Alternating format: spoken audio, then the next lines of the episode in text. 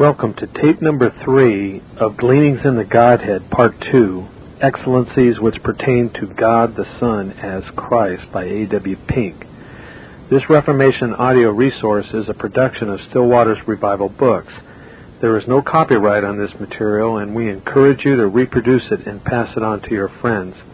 Many free resources, as well as our complete mail order catalog containing classic and contemporary Puritan and Reformed books, CDs, and much more at great discounts, is on the web at www.swrb.com.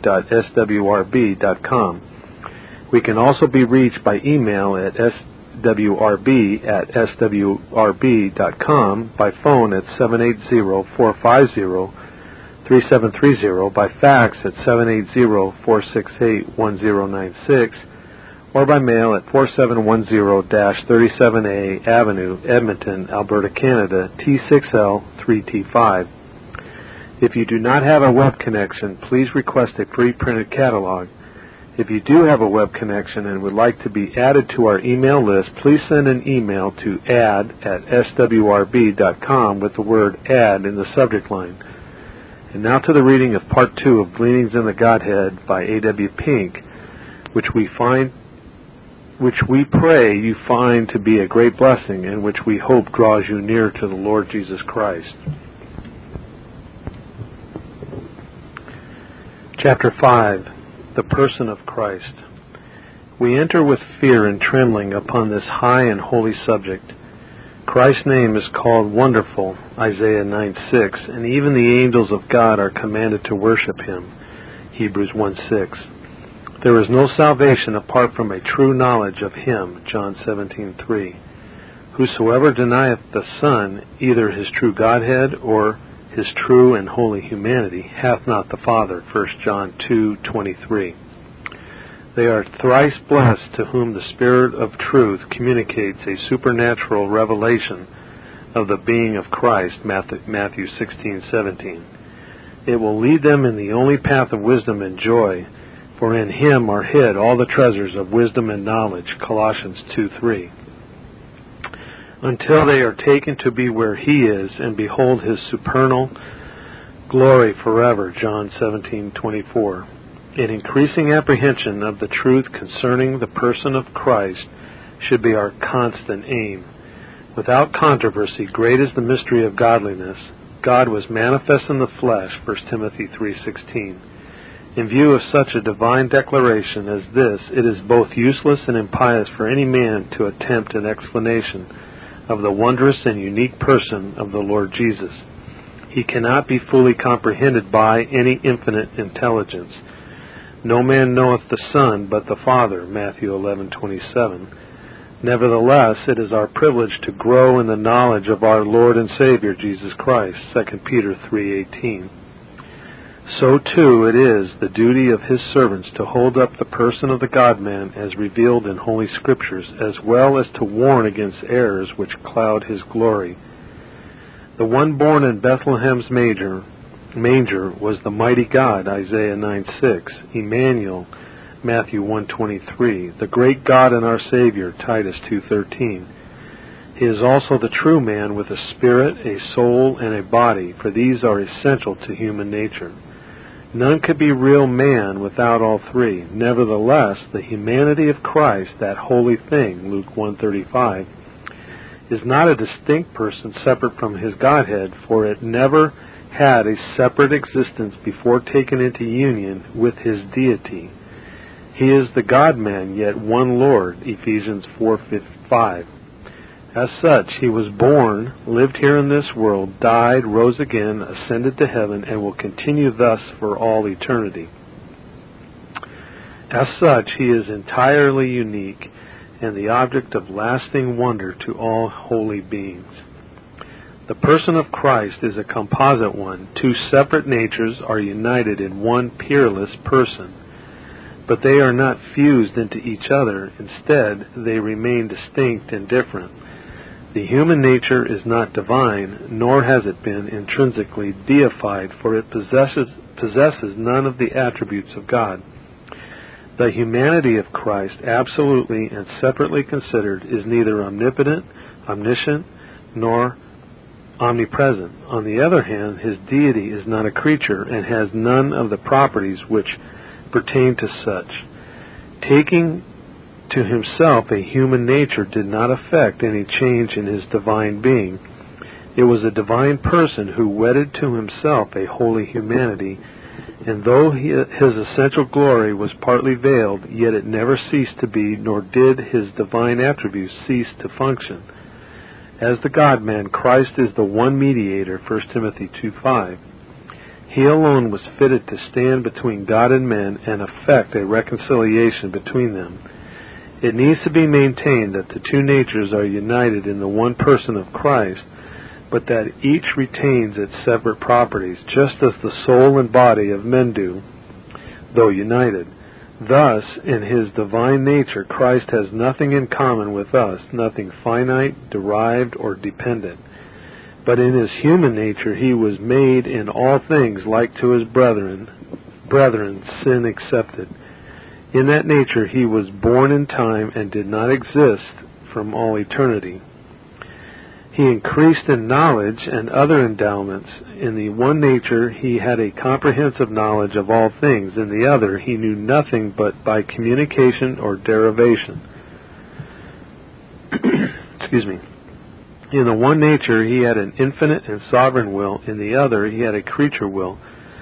Though not opposed to the divine will, its conformity to it was of the same kind that with with that in perfect creatures. The necessity for the two natures in the one person of our Savior is self evident.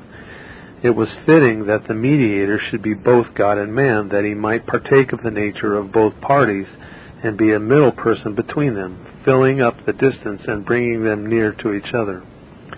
Only thus was he able to communicate his benefits to us, and only thus could he discharge our obligations.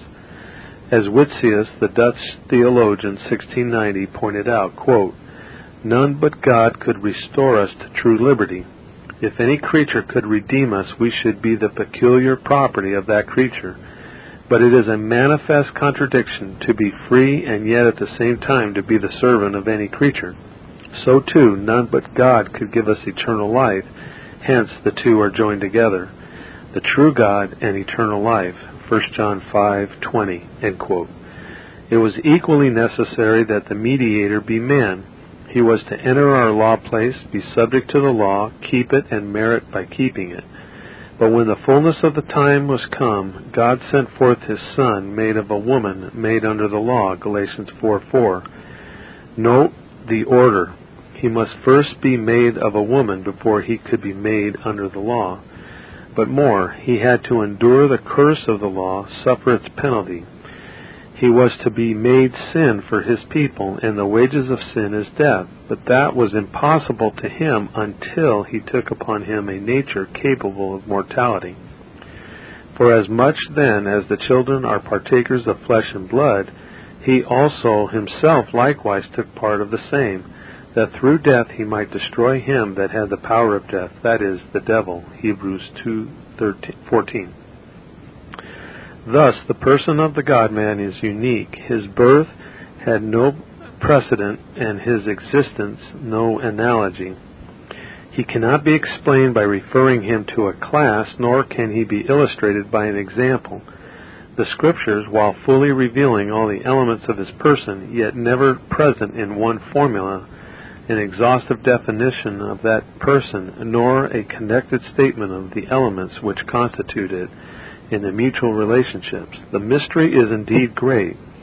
How is it possible that the same person should be at the same time infinite and finite, impotent and helpless?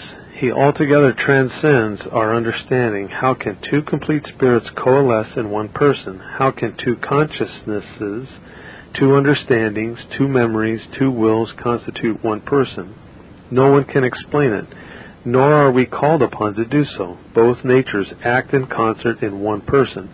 All the attributes and acts of both natures are referred to one person. The same person who gave his life for the sheep possessed glory with the Father before the world was. This amazing personality does not center in his humanity, nor is it a compound one originated by the power of the Holy Spirit when he brought these two natures together in the womb of the Virgin Mary.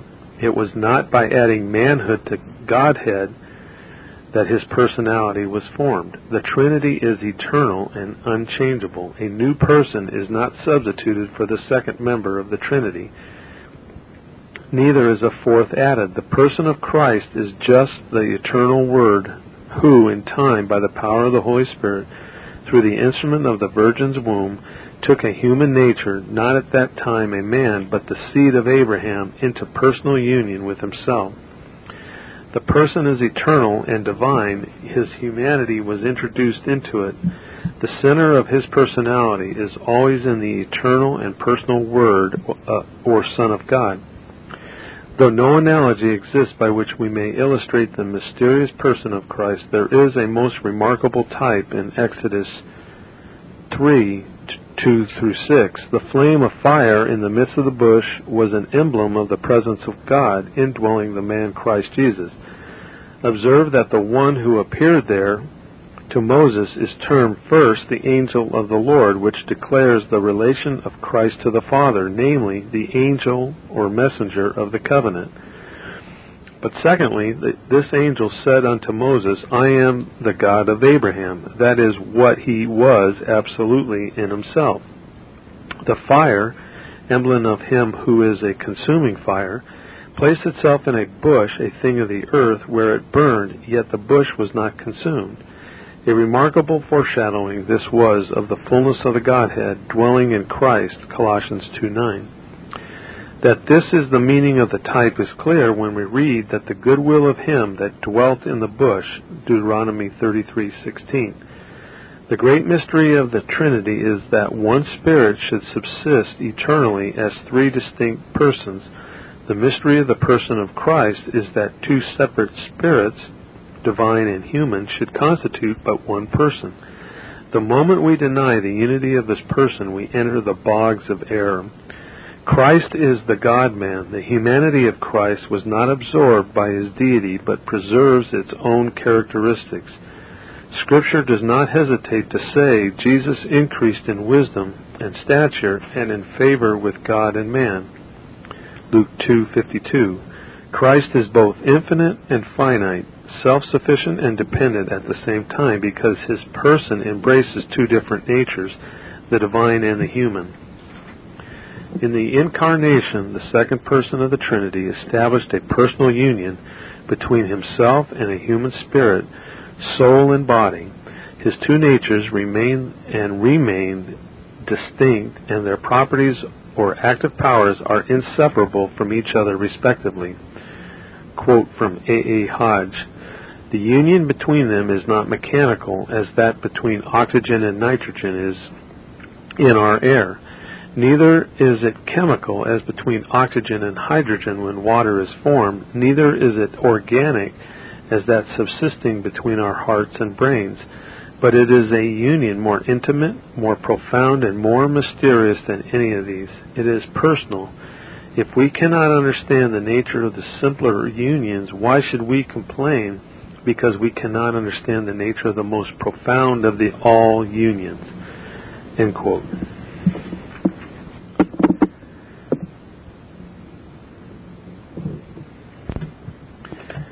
Chapter 6 The Subsistence of Christ. The ground we now tread upon is quite unknown even to the majority of God's people, so great has been the spiritual and theological deterioration of the last century.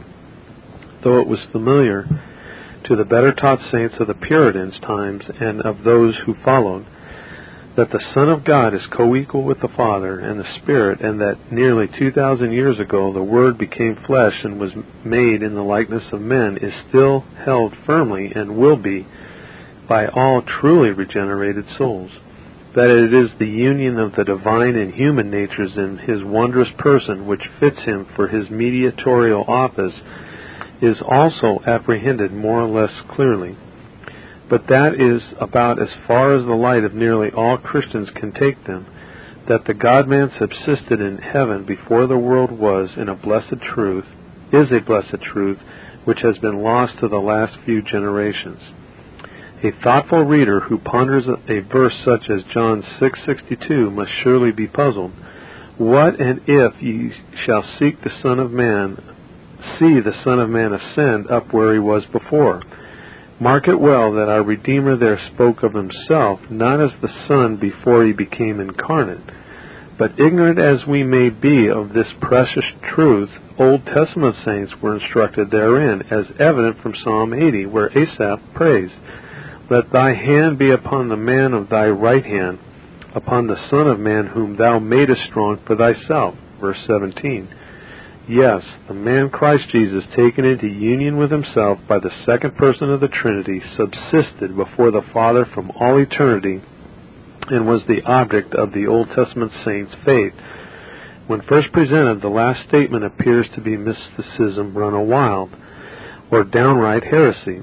It would be if we had said that the soul and body of the Son of Man had any existence before he was born at Bethlehem. But this is not what Scripture sa- uh, teaches. What the written word affirms is that the mediator, Christ in his two natures, had a real subsistence before God from all eternity. First, he was foreordained before the foundation of the world, 1 Peter 1:20. He was chosen by God to be the head of the whole election of grace, see Isaiah 42:1. But more, it was not only purposed by God that the mediator, the man Christ Jesus, wedded to the eternal Word, John 1 1 and 14, should have a historical existence when the fullness of time, Galatians 4 4, had arrived, but he had an actual subsistence before him long before that. But how could this be? In seeking to answer, it will help us to contemplate something which, though not strictly analogous, on a lower plane serves to illustrate the principle. Hebrews 11:1 records that faith is the substance of things hoped for. The Greek word for substance more properly signifies a real subsistence. It is opposed to what is only an image of the imagination. It is the antithesis of fantasy. Faith gives a real subsistence in the mind and heart of things which are yet to be, so that they are enjoyed now and their power is experienced in the soul. Faith lays hold of the things God has promised so that they become actually present. If faith possesses the power to add reality to what as yet has no historical actuality, if faith can enjoy in the present what that whose existence is yet future, how much more was God able to give the mediator a covenant subsistence endless ages before he was born.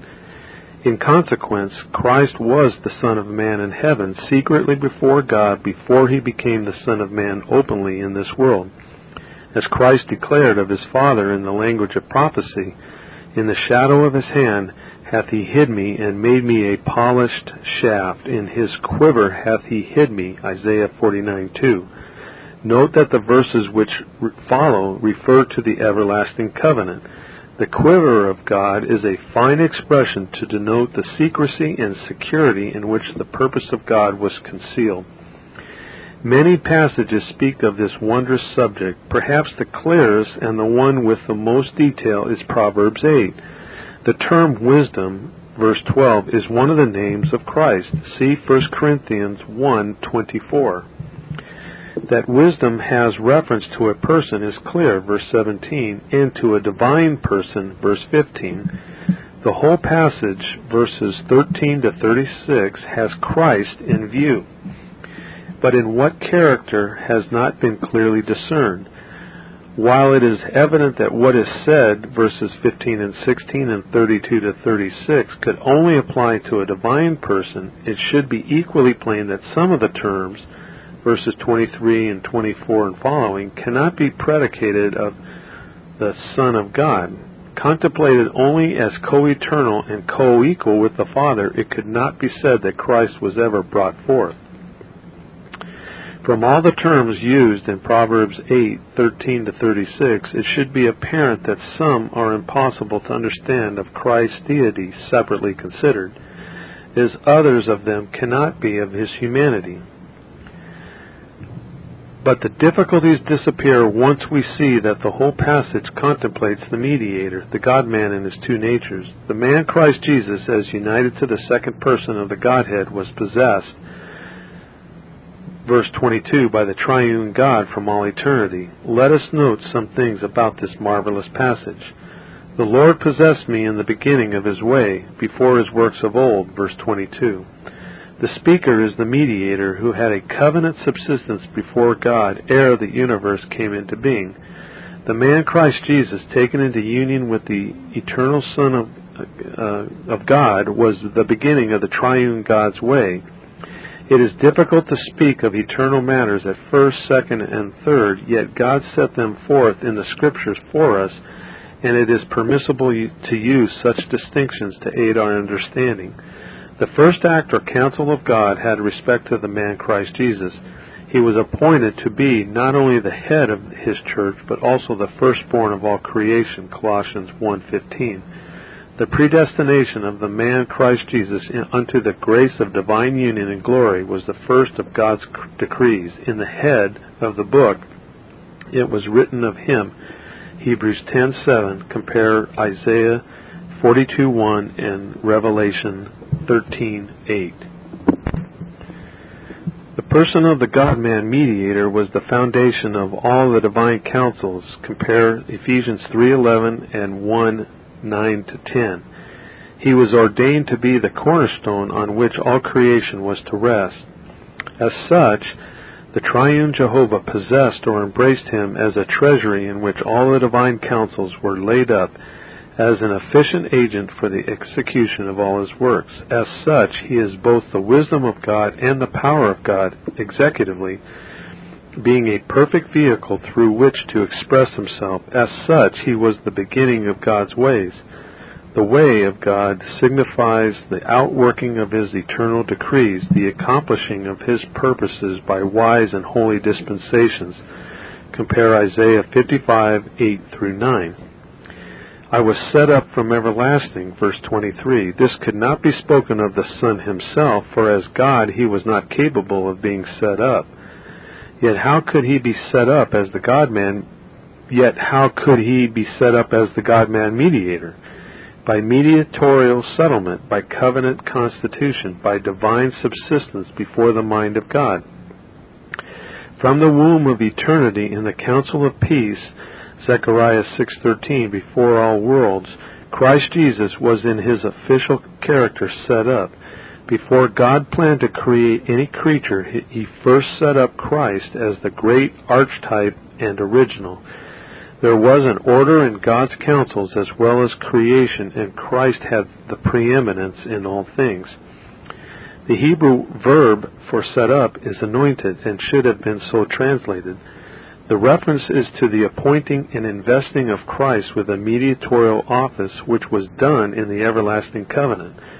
All the glory our Lord possesses as mediator was then granted to him on the condition of his obedience and sufferings. Therefore, when he finished his work, he prayed, Glorify thou me with thine own self, with the glory which I had with thee before the world was. John 7 5.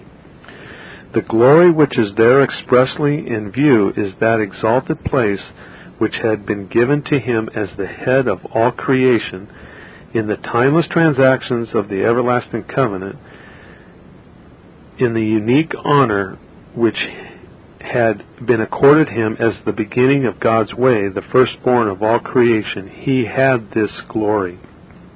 For the open manifestation of it, he now prayed answered at his uh, accession.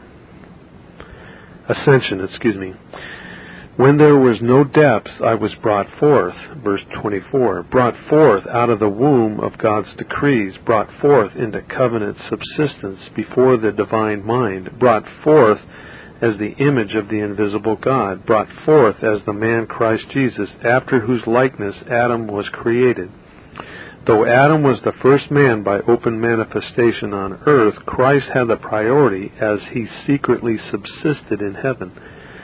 Adam was created in the image and in the likeness of Christ as he actually but secretly subsisted in the person of the Son of God, who in the fullness of time was born openly. Then I was by him as one brought up with him. Verse 30. Gesenius says that the Hebrew verb here is connected with one which means to prop, stay, sustain, and hence such as one may safely lean on. It is rendered nurse in Ruth 4:16 and 2 Samuel 4:4. As men commit their children to a nurse to cherish and train, so God committed his counsels to Christ. The Hebrew word for brought up also signifies a master builder. The Revised Version says, Christ took the fabric of the universe upon himself to contrive the framing of it with the most exquisite skill. It is akin to the Hebrew word amen, which has the same letters as the verb to which Gesenius refers, only with different vowel points. How blessedly it describes him who could be relied upon to carry out the Father's purposes. And I was daily his delight, rejoicing always before him. Verse 30. Quoting John Owen, quote, It is not absolutely the mutual eternal delight of the Father and Son arising from the perfection of the same divine excellency in each person that is intended but respect is plainly had unto the counsels of God concerning the salvation of mankind by him who is his wisdom and power unto that end. The counsel of peace was between Jehovah and the branch, Zechariah 6:13, or the Father and the Son as he was to become incarnate. For therein was he foreordained before the foundation of the world, 1 Peter 1:20, namely, to be a Savior and deliverer by whom all the counsels of God were to be accomplished, and this by his own will in concurrence with the Father. And such a foundation was laid of the salvation of the church in those counsels of God as transacted between the Father and the Son that it is said in Titus 1 2, eternal life was promised before the world began. This ends the reading of tape 3 of part 2 of the Gleanings in the Godhead by A.W. Pink. Please go to the next tape in the series and continue listening. Thank you. This Reformation audio resource is a production of Still Waters Revival Books many free resources as well as SWRB's complete mail order catalog containing classic and contemporary Puritan and Reform books, CDs, and much more at great discounts is on the web at www.swrb.com. We can also be reached by email at swrb at swrb.com, by phone at 780-450-3730, by fax at 780-468-1096 or by mail at 4710-37A Avenue, Edmonton, Alberta, Canada, T6L3T5. If you do not have a web connection, please request a free printed catalog. If you have a web connection and would like to be added to our email list, please send an email to add at swrb.com with the word add in the subject line. This book, Part 2 of the Gleanings in the Godhead by A.W. Pink, is also available from Still Waters Revival Books in softcover format at a discount in our A to Z author listings. Please don't forget to look over the 62 CDs that make up our Reformation and Puritan bookshelf CD sets. If you visit our website at swrb.com, these CDs are a great way to build a major reform library at a fraction of the cost of the printed books.